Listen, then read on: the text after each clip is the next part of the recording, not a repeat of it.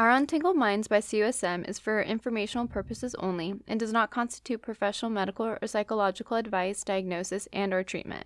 Please make sure if you do have any questions or concerns that are medical or psychological in nature that you seek out a physician or qualified mental health provider for further help. Furthermore, the information, viewpoints, or opinions expressed in this podcast are solely the views of the individuals that are involved. They do not represent absolute fact and are subject to change at any point in time. CUSM does not accept responsibility for these views.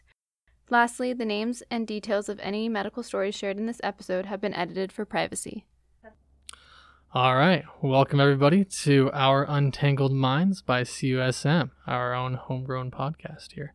So today, I'm your host, Jon Oules, a MS2 here at CUSM, and we have with us Dr. Stowe, a OB/GYN resident over at ARMC. What year are you? Fourth year resident. All right. Fantastic.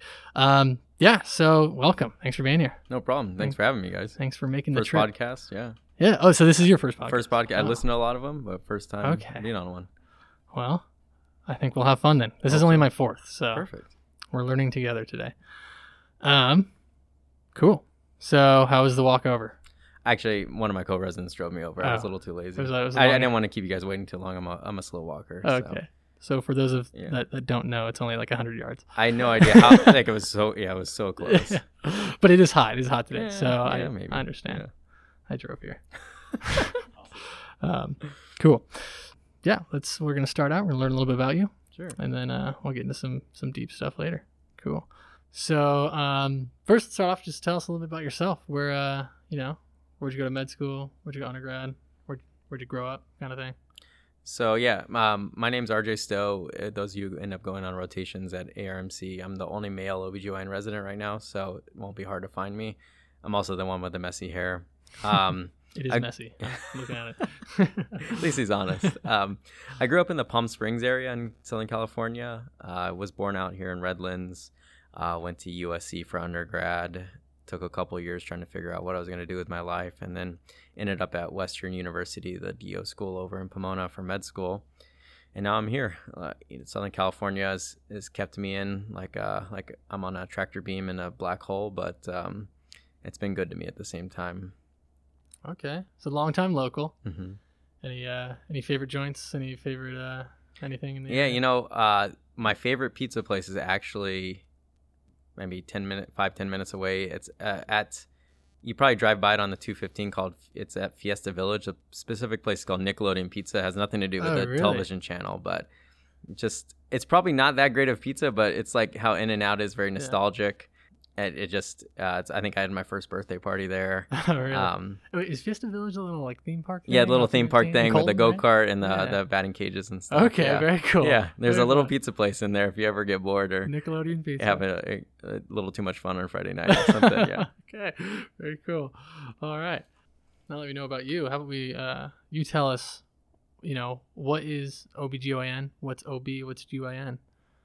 Okay, yeah. So, if just those words, OB or abbreviations OB/GYN, if you go to different parts in the country, you might hear it called OB/GYN. That's like Texas. OB/GYN, it's like the Midwest. I like to say OB/GYN. Yeah.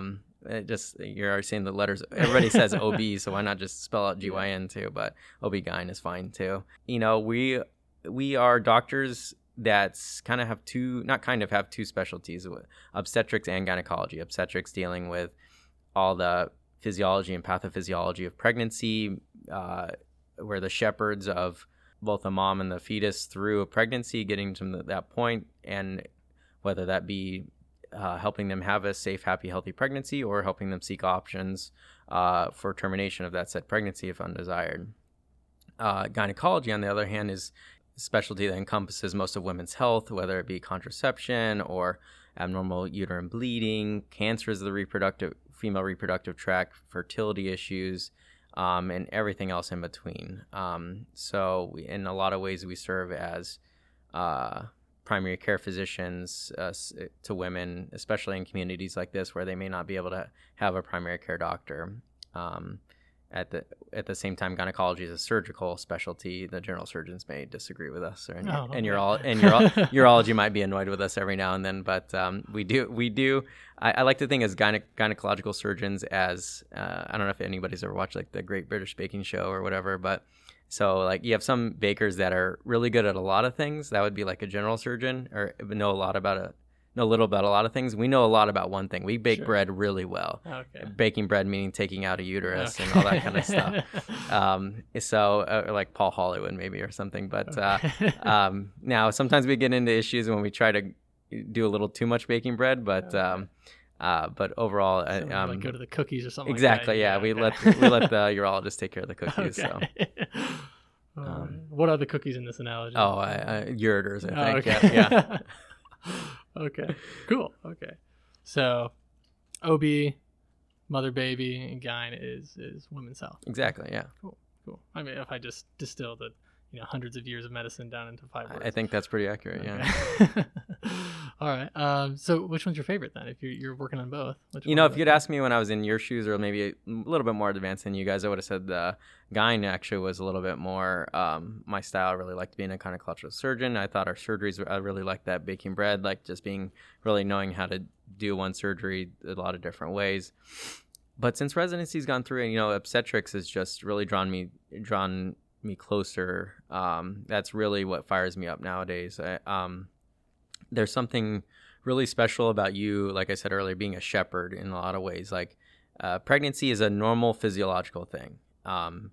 Yes, there's a lot of ways it can go wrong, and that's where we intervene. I think there's a lot of medicalization of pregnancy, which is important because in a lot of ways there's a lot of pregnancies that couldn't continue or would have bad outcomes if we otherwise didn't intervene. By all means, I mean, if somebody delivers with a midwife or has a doula, those are all great accepted things because this is a normal physiological thing, but we're there to kind of cheat evolution, step in when otherwise evolution would say, hey, that fetus can't come through the birth canal, or that fetus isn't getting great oxygen, step in for a cesarean delivery, or that mom has uncontrolled type 1 diabetes or heart failure. And so we're there to intervene and to do our best and give that mom and baby best chance to continue on. Or at the other end, if it's a pregnancy incompatible life, being able to intervene at that point too.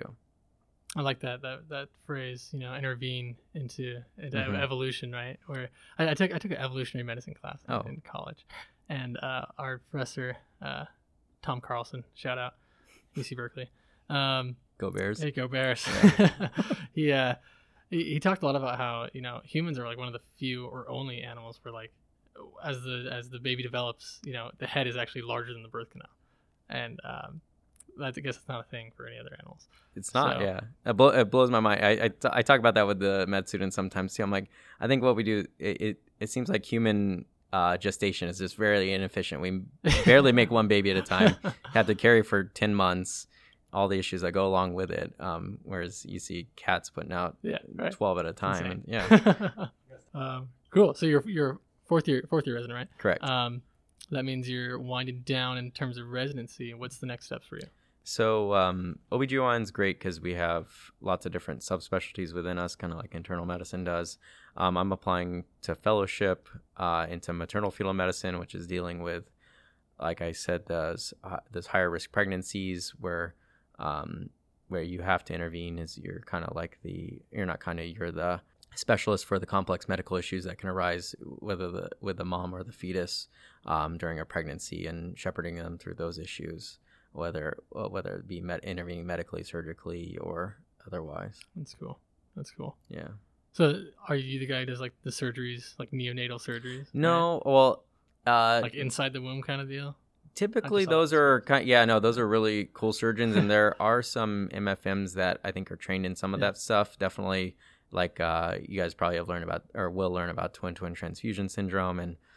Procedures that come back to. You guys can text me later. Yeah. But a lot of that stuff's done by pediatric surgeons too. Okay. But that's honestly more or less than an apprenticeship. But we would be the ones that would refer and communicate well with that team and so like medical management. Yeah, exactly. Cool. Yeah, very cool. Mm-hmm. Cool. Rebro's next block. Oh, good. Yeah, All next right. block. We'll get you on again and we'll talk more about it. I'd love to. We'll see. Nice to study hard. The one class that I really sucked in preclinical. Yeah. Oh, really? So, yeah. Okay. So if I can go up from here, anybody can. So, okay. Yeah. That's good to know. I set the bar low for you guys. All right. Cool. So now I think a question that's been on, when I first heard that our guest is a OB/GYN resident, and he's a guy, a male presenting mm-hmm. dude.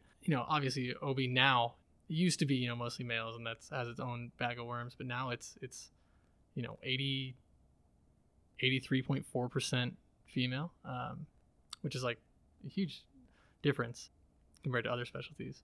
What's that like for you, kind of your experience kind of in a field that was, male dominated, telling women what to do, and kind of shifted to where there's a lot more women than men? What's kind of your experience in that kind of dynamic? Yeah, that's a really great question. And I had to think about a lot as I was going on interviews. You get asked this incessantly as a medical student going to OB/GYN, why be a man in a female's dominated specialty for women's health? Yeah, even your patients are almost all over. Yeah, exactly. How can I possibly relate? How can you possibly provide that care without that context? So what's it like culturally, just being the only guy in a program of 11, 12 other women, all strong-minded, strong-willed, smart women and stuff.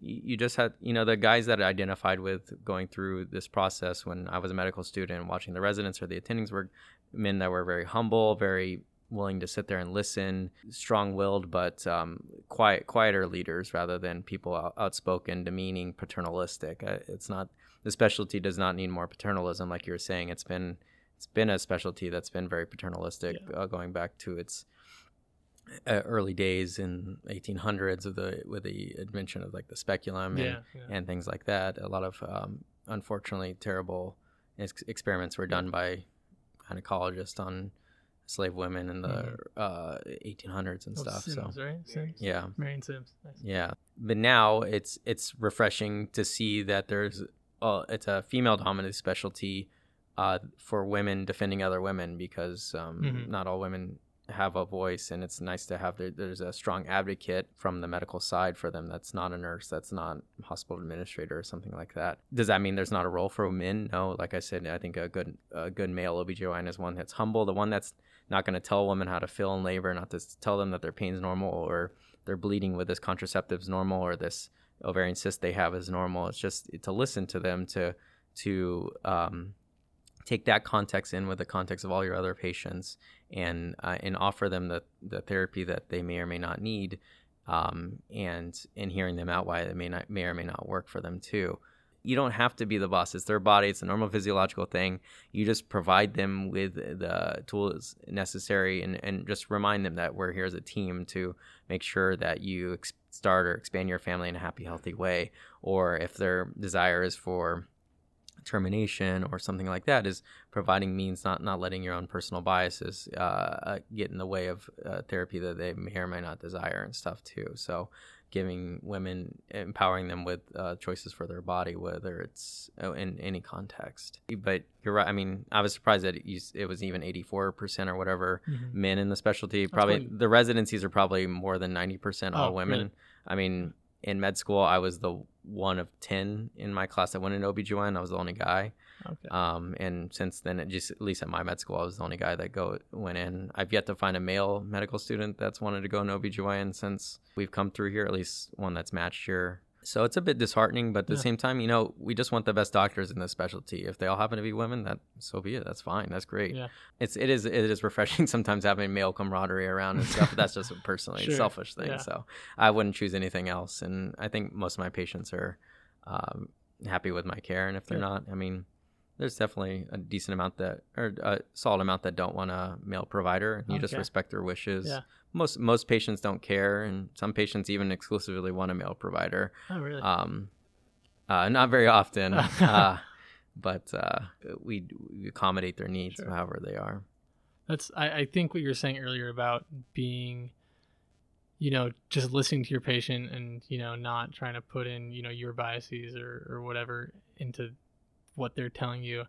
I think that's something that you could all listen to. I mean, I'm not a provider yet, but I think everyone in medicine can hear and kind of should take to heart and taken to, you know, the exam room with them. Exactly. Yeah. I mean, it's not something that, yeah, it's not, we don't have a monopoly on that specialty. And I know OB/GYN can be a bit of a more political specialty than others, given the sensitivity over reproductive rights and stuff. But yeah, it is absolutely not a, just because you think a patient needs surgery or needs this therapy in any situation doesn't mean it's the right thing. Going back to even like death with dignity stuff too. So I think you mentioned that, you know, some patients will request to have like not a male physician. That's something that a lot of male students report, like med students. They're on rotation. They're asked to leave the room. How should a student handle that? I mean, obviously not like pout and throw a fit, but like, you know, how do they build rapport with the patient to be able to, you know, allow it in the room? Yeah, you know, I wish I had somebody like me to provide guidance on that when I was a medical student, because, yeah, you get offended. It's or you can get offended. Obviously, you don't want to throw the temper tantrum, even though you're probably throwing it inside. And always just, even though you might be frustrated and you know that you only mean good and you're trying to learn and that kind of stuff, and trying to respect the intimacy of the exam that may be being performed. But yeah, so how does a male medical student really try to intervene and provide care for their patient when that patient may not want them around at all? Understanding that it's a intimate environment, that women are in a vulnerable position. Just the exam itself is not a comfortable exam.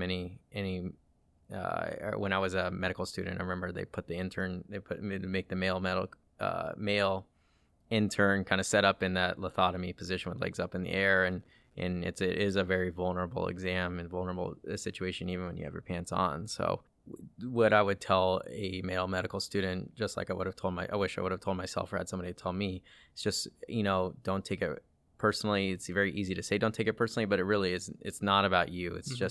It's just about that context that patient may bring into that situation. We don't know what their sexual history entails. We don't know what abuse that they've gone through or problems with other doctors in the past. And it's already, even, and especially if they're shadowing me, it's probably already very uncomfortable just to have a male provider as it is. It can be very uncomfortable. What could just make it worse is a male medical student still learning how to handle a speculum or do a pelvic exam and stuff like that. That being said, I think most of our patients are very willing to have all students of all genders, no matter how they identify, in the room for delivery or in the room for exam.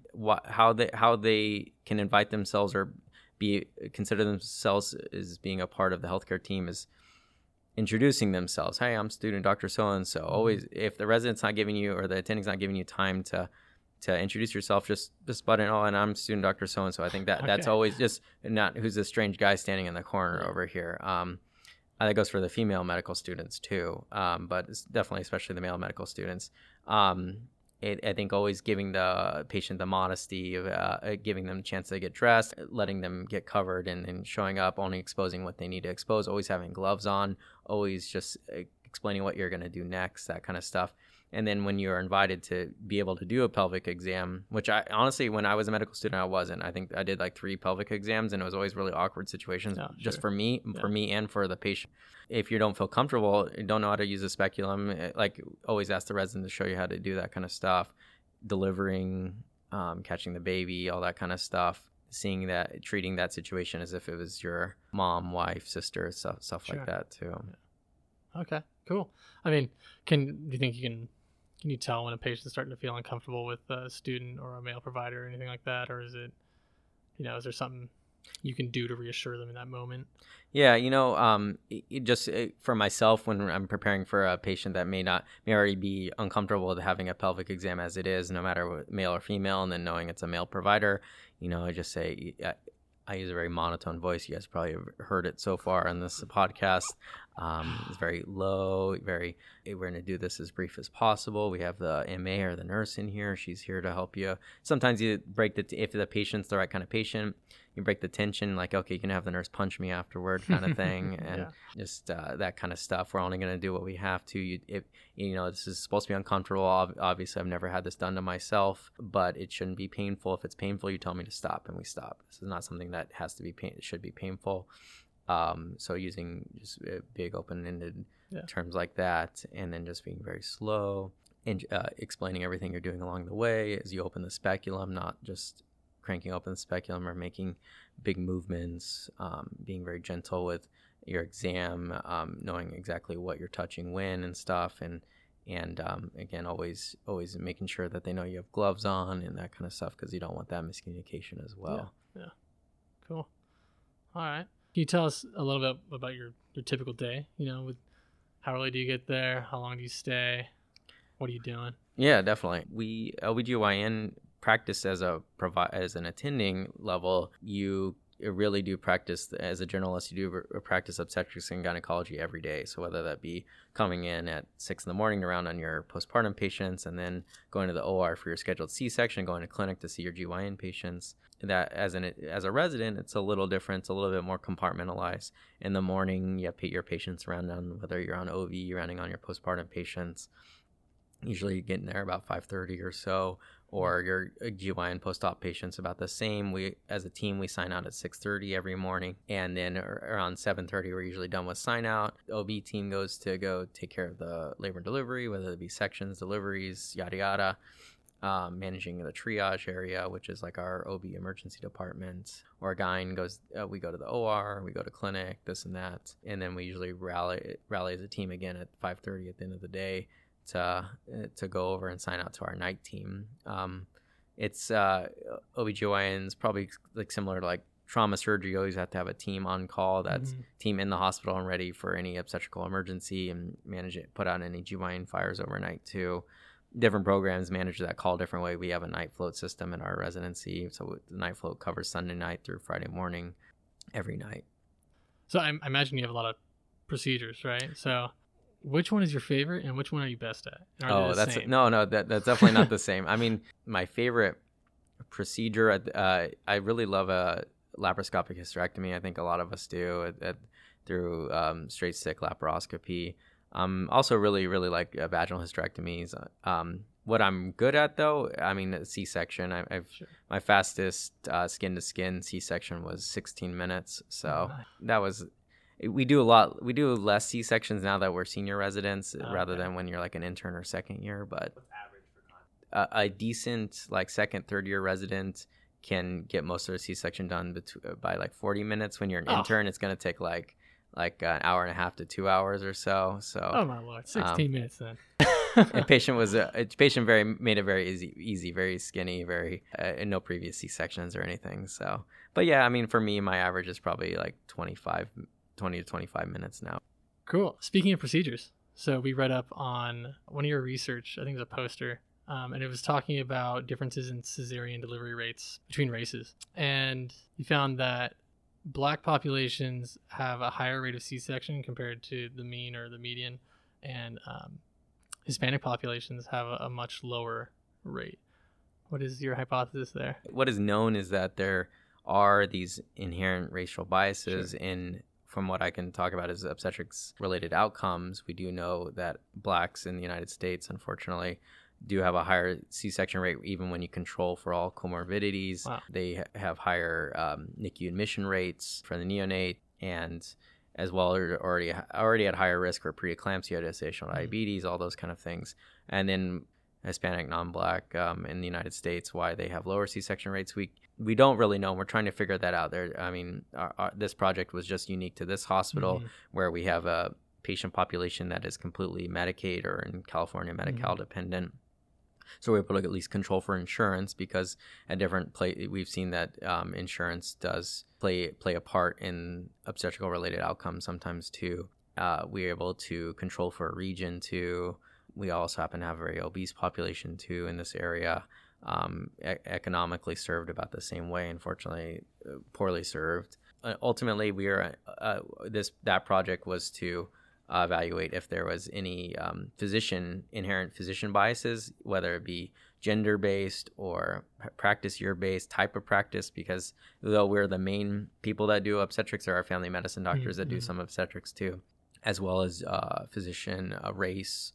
We have quite a diverse group of physicians here. What we found is that there was really no physician bias in terms of whether it be any of those categories I said, in terms of C-section rate with American Black or Caucasian or Hispanic, or there was some relationship with I think the Native American and Pacific Islander, but I don't remember the exact statistic, but it wasn't statistically significant enough. But yeah, we're still working on collecting data with that, especially in the times that we're at now. We're evaluating, everybody's taking a step back and evaluating their racial biases. Yeah. I mean, it's a good thing that we're know, taking stock. Exactly. I mean, if we're not, I mean, I've been privileged to grow up as a white male and in a specialty that, and to be able to, it's a privilege to work in a specialty as a male and stuff too. So if I'm not taking a step back and thinking about my own biases, then you're not serving your patients well. Yeah. So. Yeah. We're always trying to get better, right? Yeah. It's good. All right. Well, thanks. That's going to be part one for us. Now that we've talked about some specific issues in the IE, let's focus even more in the IE on ARMC and talk about what medical students can do and expect during their clerkships at ARMC.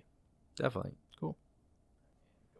Cool. So we're back going to be talking about how to do well in our OB/GYN rotations as an M3, as an M4. Cool.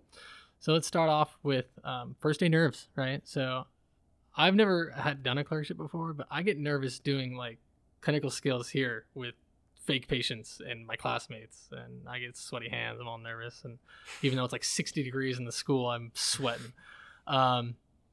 So how do students, settle in on their first day, and what are their expectations on the first day? Yeah, OB/GYN is a core clerkship that you'll remember when you're a 20-year attending or whatever specialty you're doing, but maybe other specialties don't agree with that. I mean, internal medicine teaches you how to round and write notes. General surgery teaches you what a sick patient looks like and how to get a patient to the OR. Family medicine teaches you outpatient medicine. ER teaches you how to work up a differential quickly and get that patient to care as soon as possible. We teach you women's health and all the context of that. What do we expect from our students when they come on that clerkship? Let's say it's your first rotation of third year. Well, sorry, it's your first rotation of third year. Sometimes I think internal medicine is probably the best one to start with. That being said, that was like one of my last rotations of third year, but and I turned out okay. But it's a specialty that we move incredibly fast-paced. We're stretched very thin. Being obstetricians and gynecologists, we can be anywhere. I can be in clinic doing colposcopy, and then being called for an emergency C-section because we have two C-sections going at the same time, having to run upstairs labor and delivery, and then rounding on this patient or that patient in the afternoon that's completely unrelated to what I was doing earlier in the day. So we're stretched a lot of different ways. We're also a smaller service, as a lot of the students will see when they get the ARMCs, that we are only 12 residents in total. I think internal medicine and family medicine both have more than 12 in each class. Psych, I'm not sure what they have. General surgery is about 5 a year. But unfortunately, our patient load's no less than everybody else's. It's just it's just how OB/GYN residencies are set up. How does a student fit in that busy kind of fast-paced situation? Well, I'm not asking the student to be the smartest. I'm not asking you to know everything I know. I've been doing this for 3 years as a resident, so that's every day. I don't know if anybody read Outliers by Malcolm Gladwell, but the 10,000 hours thing, if anybody remembers that, any student that's starting on their OB/GYN rotation, that's their first minute of their first day. I'm not asking you to be anywhere close to me or anywhere close to the interns. I also had 4 months of rotations in it as a fourth year student, because that's a specialty I was going into and going on audition rotations. I just want you to have a good attitude. I want you to be eager, flexible, and just knowing when's the appropriate time to ask questions, and otherwise just be present. None of us, I think some of us can come off as short sometimes, but it's not that we dislike having students around. We just are so consumed with other things in patient care. We want you to feel like you're a part of the team, and sometimes the way to feel like a part of the team is just acting like you're a part of the team and taking that ownership of your patients. Other than that, we'll teach you. Like I said, I didn't know how to do a pelvic exam until I was an intern and stuff. So I'll teach you guys all that kind of stuff. Yeah. Just want you, and if you don't know something, that's okay. Just say you don't know and come back the next day saying, I read a lot about this. Can I ask you about that? There's certain topics that maybe I want you to have some familiarity with, but you should learn those in medical school. But we'll refresh you on that stuff too. Okay, cool. And like you said last time, you know, repro was your worst block. So. Exactly. Yeah. You know, I don't know. Maybe I'm just a masochist or something, but I mean, I really like the things that I struggle with a little bit and stuff too. I mean, even going into MFM, I thought, there's no way I'd be when I started residency, there's no way I'd be an MFM. That's so complex, but I just like a challenge. I'm not everybody needs a challenge, but just find a way to challenge yourself a little bit to cover up those weaknesses. Treat this rotation. If I give any third year med student any advice, is treat every rotation like you're going to do that specialty. Okay. Give it your all. Yeah. I don't know if anybody watched the show Friday Night Lights or the movie Clear Eyes, Full Hearts Can't Lose. Just give it your all. If you don't like it at the end of it, that's okay. Yeah. I didn't like peds very much at the end of it, but I still did my best. And it's psych, same thing. It wasn't my favorite, but you know, I'm familiar with some stuff and I'm okay saying that I wasn't going to be a psychiatrist at the end of it. So this might be a little more CUSM specific. I don't know how many schools do split rotations, but we have split rotations, right? So I think for OB it's 3 weeks in the first semester, and then you do 3 weeks again in the second semester. How does that change any of that advice, do you think? Or does it change any at all? You know, I feel bad sometimes because you guys only get 3 weeks and then another 3 weeks. When I was a med student, my rotations were 4 weeks, and I really didn't hit my stride till like the third week or so. And but really, you know, I'm like the resident liaison for the medical students. I help Dr. Gaiari. He's the clerkship coordinator, but so I'm really actively involved with the medical students, and I really can tangibly feel a difference with the medical, after when the medical students come through a second time, because I try to really familiarize myself with you guys. The ones that stand out are usually always the good ones and the bad ones, but I really you do try to pay attention to that middle class well too, and you really see skills develop as students have gone through rotations a second time. You start seeing them take a little bit more ownership of their patients, understanding the topics that they're studying, finding, because everything becomes a lot more exciting when you understand what's going on and stuff too. Even, you know, honestly, like the first 3 weeks of your first rotation, you're just trying to figure out how the hospital runs too. So where the cafeteria is, where the bathrooms are, like that. There's a lot of things to think about all at once, and the more time you get exposed to that, the less things you have to clutter your brain with too. Yeah. So do you notice do students improve, or are they better the second semester? Oh, definitely. Yeah. Like, I mean, definitely there's always the good ones, the ones that always start. You know, I was a really shy medical student. Yeah. Took me 2 surgical rotations to feel comfortable in the OR after getting yelled at by scrub techs and circulators. They really can ruin those people can really ruin a rotation. Yeah. And as residents, we try to be your guys' defenders and stuff too. But again, it's just being just trying to stay in sterile field in the OR and stuff is just really a nerve-wracking experience. Just knowing you didn't break sterile field today is kind of for a case is exciting. Or when the resident hands you the scissors to cut something, I mean that's all exciting small stuff, but it makes the rotation go a lot better, and you feel more confident with the more exposure you get. Cool. All right, so with that being said, are there any skills, you know, that, because you hear about surgery, hey, know how to suture, know how to tie knots before you go into surgery rotation. Anything like that for OB? Yeah, you know, the main skill, I kind of said, is somebody that can recognize the sensitive environment that they're working in, and whether it be a male or female medical student, understanding the intimacy of certain exams or surgeries. I mean, even like our surgeries where for our gynecological surgeries, like hysterectomy or something, the patient is a bit exposed, and understanding the modesty to that the patient deserves, and that kind of stuff, just being aware of that kind of situation, I think goes a long way, because we go out of our way to try to respect that aspect of our patients. Otherwise, I know what you're more asking is like stuff with your hands and that kind of stuff. I mean, yeah, definitely being familiar with tying knots, knowing what a one and two-handed knot is, and then just knowing, kind of just being generally a good listener. Hey, just stand there for me. Don't move your hands from there. Just generally just taking instruction well, and I will teach you whatever you need to know from there. But other than that, that's, you don't need to know how to deliver a baby. I remember watching a YouTube video, a video in China. Like, okay, this is how I catch the baby. This is like that. You know, that's not your job. I'll show you how to do that. So, but being familiar, the better thing is just being familiar with like the stages of labor, cardinal movements of labor, that kind of stuff. That'll make more sense to you after repro, but That's my next question, actually. What content do I need to know? Right.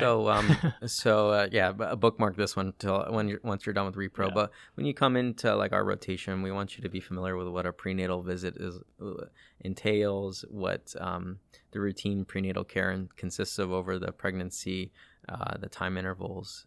The other things would be like on labor and delivery, understanding what labor is, just that definition, the cervical change, irregular contractions, how to calculate gestational age, and that's just having a cell phone and an OB wheel app, knowing what the stages of labor are, knowing what the cardinal movements of labor, knowing what a perineal laceration is and the degrees of those, gynecology, knowing what abnormal uterine bleeding is, knowing what palm coin is, knowing the different contraceptive methods, that kind of stuff is all, and then the different routes of hysterectomy. I think that's just basic knowledge. I think if you come in just familiarizing yourself with the terminology a little bit, I think that'll take you a long way, and that you'll have accomplished everything I wanted you to accomplish in that rotation. So you mentioned, having that app you just mentioned like 2 seconds ago, and some other things. What resources should students be taking advantage of, be that like textbooks or like the apps or anything like that? When I was a med student, the online med ed guy, I thought he did a good job for like being an internal medicine guy for doing that kind of stuff. I don't know what he does now, but those lectures seem to be very good, and listening to one of those a night is probably really good on your rotation. I know a lot of my friends like the Case Files, OB/GYN textbook. I think there's a lot of good studying material in there. Otherwise, if you really are thinking about OB/GYN, just like how when you guys get closer to rotations, you'll learn about like the resources you might have in your white coat, but there's one like Pocket Medicine or something. We have a Pocket OB/GYN. It's a red book. Actually, I think they changed the color recently, but it was a red book when I was a med student. But I was contrarian and bought a different one. It was a green one. It was like Pocket OB/GYN. It was like the Pocket OB/GYN version of the Pocket Medicine, but OB/GYN had a specific one. But any of those little pocket resources, I think you can probably get it on your phone now. Otherwise, anatomy textbook is always helpful too. Just to have it at home, not carrying around. But hey, I don't really understand that the pelvis from the laparoscopic point of view. Let me go back and look at that, and then come back to your surgery the next day. Oh, now I really understand it. So yeah, Josh was gonna jump in. Yeah, so we've had a few attendings, a few residents on here, and I just want to say I love that no one remembers the names of these books. It's all just, I think it was red, I think it was orange, I think it was blue, I forget. Everyone had this one. It's just funny to me. Exactly. Yeah, no, we call it the red book, but I don't think it's the red book. And I think we just figured that out recently because the interns just started and their book was a different color. So. I'm in medical school and I couldn't name any of our textbooks. Oh, that's okay. Yeah. I know. I heard some of the med students on the rotation right now. I'm like, oh, do you guys have like a Netters or what was the other Teams? I think was the other anatomy tech. Oh no, we just look online or whatever. I'm like, wow, I have a 3D all right. It's all different. Yeah. The 3D iPad app was like clutch and anatomy. Cool. Yeah. When I was in med school, I'm young enough to remember that at least. So yeah, we actually don't actually have cadavers here. So a lot of especially us last year being virtual, was all online using virtual body. That's nuts. Yeah, it was what it was. Yeah. Past. It's the name of the game. That's right. So what is one thing that you see medical students kind of miss during patient evaluations or presentations that you see like all the time? Like what's a common thing for us to miss? It's just that, and I had the same problem. You get nervous and you forget to order your presentation. It's like, oh yeah, this is a 39-year-old female and oh, she has a cancer, but oh, she comes today for bleeding and her vitals are this. Oh, and then she also says she has painful intercourse. Oh, and her hemoglobin. They're just jumping back and forth. Yeah. Just present in a consistent way. You'll understand the lower down the totem pole you are, the less time, less attention span we have for you. You have probably about 15 to 30 seconds for us to convince us. You're trying to sell us something. Okay. And if you're jumping around, it's like, I've already, I'm gonna start looking at my cell phone. Like attendings do that to me too. So don't be offended. But, It's just the more experience you have, the more audience you have with that, the higher up person that you're trying to sell that patient to. Is there like a certain way you want it done, or is it just do it the same way every time? We want it presented in a soap note fashion. Okay. I don't know if you guys have started writing notes, but subjective, objective, assessment, and plan. So, and as a third year student, I really just want to know your subjective, objective, and tell me your differentials. Sure. And then we start working together on the rest of the stuff after that. But, you know, this is a 39-year-old female, a G3P2, comes in for bleeding, you know, her periods have become irregular over the last year, this and that, her vitals are her medical history, surgical history is significant for this, vitals are this, exams this, labs are this. Honestly, like, my brain can follow that train of thought. Yeah.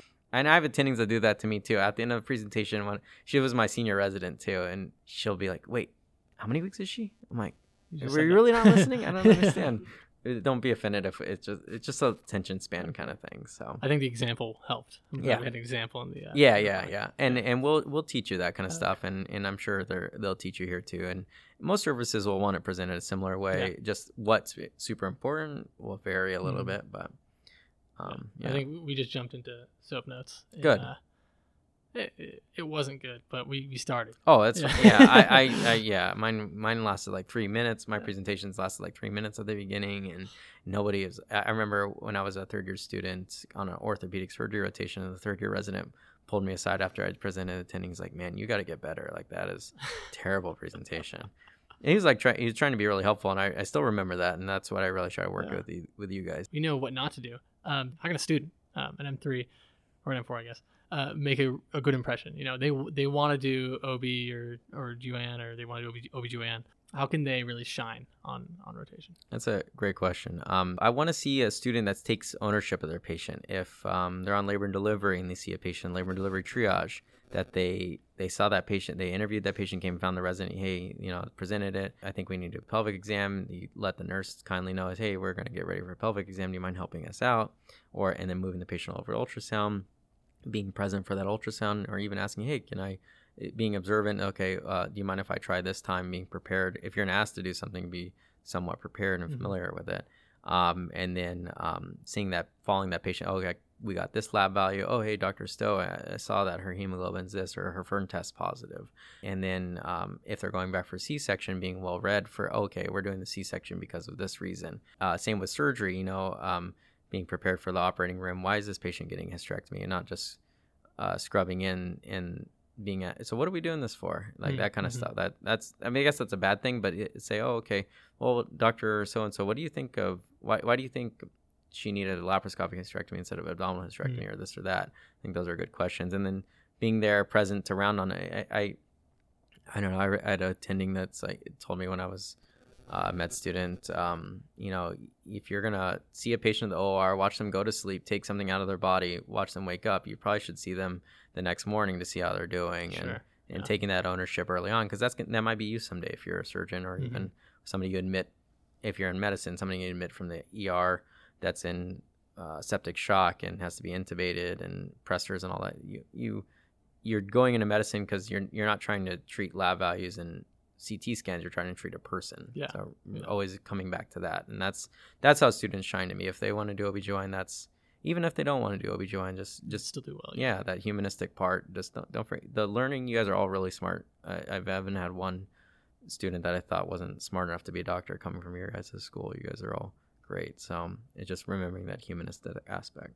I think it's been a common theme again, across everyone we've talked to, and like the specialists, where it's been, you know, a lot about the soft skills, treating your patient like a person, not just, you know, a set of values. So, and unfortunately, medical school does us a little disservice by making it so board exam focused and stuff. I mean, it's not here. My med school was the same way too. That's why it's probably good that they're making step one pass fail, because we get so focused on answering a multiple choice question and not. It's like, hey, you know what? Sorry. Why isn't my patient taking this, her blood pressure medication? What are her barriers to this? Like, why is my patient taking her insulin? Oh, it's because she can't speak Spanish or speak English or even read Spanish. She speaks a native language. Like, why weren't we trying to bridge that gap before and stuff too? So okay, all right. So let's say I'm a student. I've been taking ownership of my patients. I've been really shining. Oh, definitely. I can see that. I made a big impression. So how do I go about getting a letter from you or my attending or whoever? Yeah. So as much as I'd love writing a letter for you, residents should not and won't write letters for you guys. It just doesn't look good on a application. So so how should you get letters from people that matter? So whatever service you go through, you want to get a letter at least for either from the clerkship director, or the program director, or even the chairman if you have that opportunity. On our service, you work a little bit more directly with the residents, and then we all go talk to the attendings together. But the attendings are very observant of the medical students. Unfortunately, we do have a lot of medical students on service, so sometimes it's hard to stand out. So what I ask you guys early on is if you do want a letter from Dr. Gaiari, who's the clerkship director, or Dr. Wong, who's our program director, is to let me know early on, hey, I'm thinking about getting a letter rec on this rotation. So, okay, then I try to put you in opportunities for you to shine and succeed. So it's not just a generic, oh, this student did well. He knew how to stand in the OR and this that kind of stuff.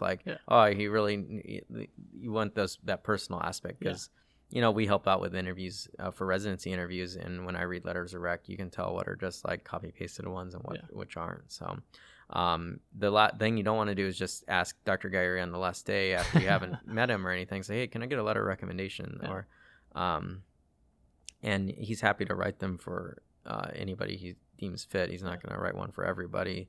So even if you don't want to do OB/GYN, if you're a good student, you deserve a good letter recommendation. Yeah.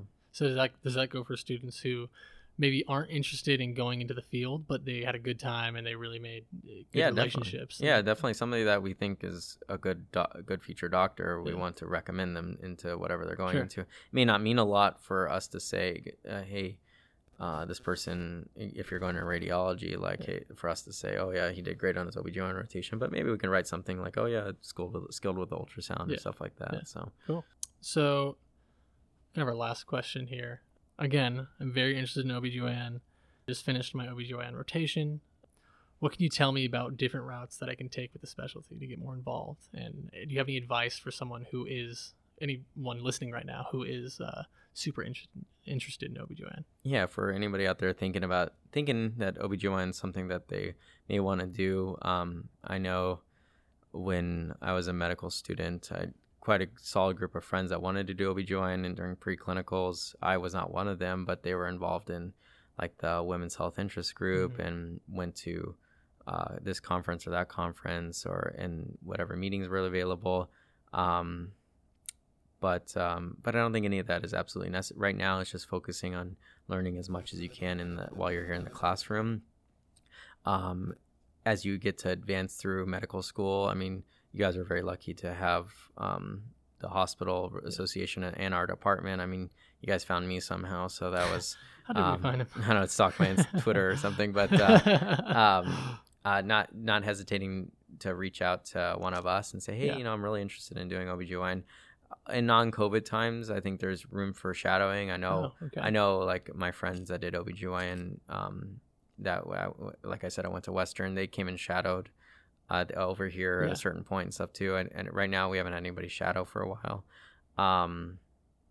Otherwise, as you get into your third year, you may want to think about attending a conference. ACOG is our governing body, American College of Obstetricians and Gynecology.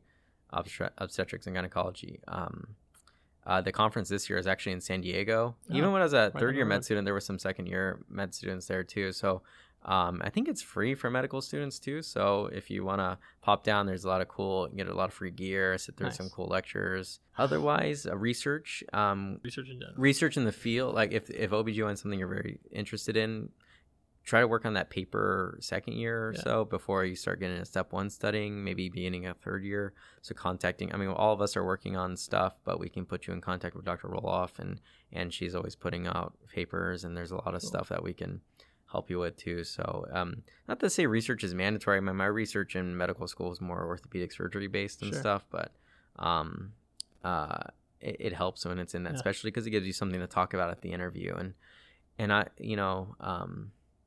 if you're really fired up about something, you're probably going to have questions about it. Yeah. I think that's what I knew when I knew I wanted to do this specialty, was like I had just a crazy call night as a medical student. And come home, sleep, and the first thing I do is I wake up and I read about everything I could about that patient with HELLP syndrome, or that all this weird complex adnexal mass, or postpartum bleeding, that kind of stuff. And it forced me to have questions like, oh, well, this hasn't been studied, why, and that kind of stuff. So cool. Yeah. All right. Well, I mean, that's it for me. Any last comments? So yeah, I think one thing I probably didn't talk about at the beginning very much is just why I chose to go into OB/GYN. I just, my path was a little indirect, like I've alluded to. I really thought I was going to be like an orthopedic surgeon or something early in med school. And when it rotated in, I hated it. And it was nothing to do, like, the specialty is great. I mean, I have a new knee because of orthopedic surgery. Mm-hmm. So that being said, it just wasn't for me. Once I broadened my mind to the rest of my rotations, I really found, like, the one specialty that really fired me up and was OB/GYN. It just is like that I was talking before, just that hunger to learn more, that I was energized, like that kind of introvert-extrovert thing. I'm definitely an introvert, but especially energized me at the end of the day. I wasn't exhausted. I didn't want to just crawl into bed like I did after certain rotations. And I encourage, as you guys go forward with the rest of your second year and go into third year, just thinking about what that specialty is that fires you up. Yeah. Treating every rotation like that. You want to do that? And does this fire me up, or is this a mental drag on me? And I'm just trying to pass this test at this point. So yeah, I couldn't imagine myself doing anything else. It's hard. We have long hours. It doesn't get much easier as an attending. I have another 3 years of fellowship after this, after 4 years of residency, but I really couldn't imagine myself doing anything any different. And I hope when you're at my point someday, you guys can say the same thing too. Well, I mean, it brings it back to what you said earlier about treating every rotation like this is the one, because it may end up being the one. So, all right. Well, Dr. Stowe, I appreciate you coming on. We all appreciate you coming on. I think we had a great time. Yeah. Thank you. Yeah, don't hesitate to reach out to me again. Oh, we will. And anybody out there listening wants my contact info. I'm not hard to find, so I just ask for the male OB/GYN resident in the hospital. All right. Thank you. Thanks for listening, everyone. If you have any questions, comments, or episode suggestions, please email us at oumpodcast@cusm.org. That's oumpodcast@cusm.org.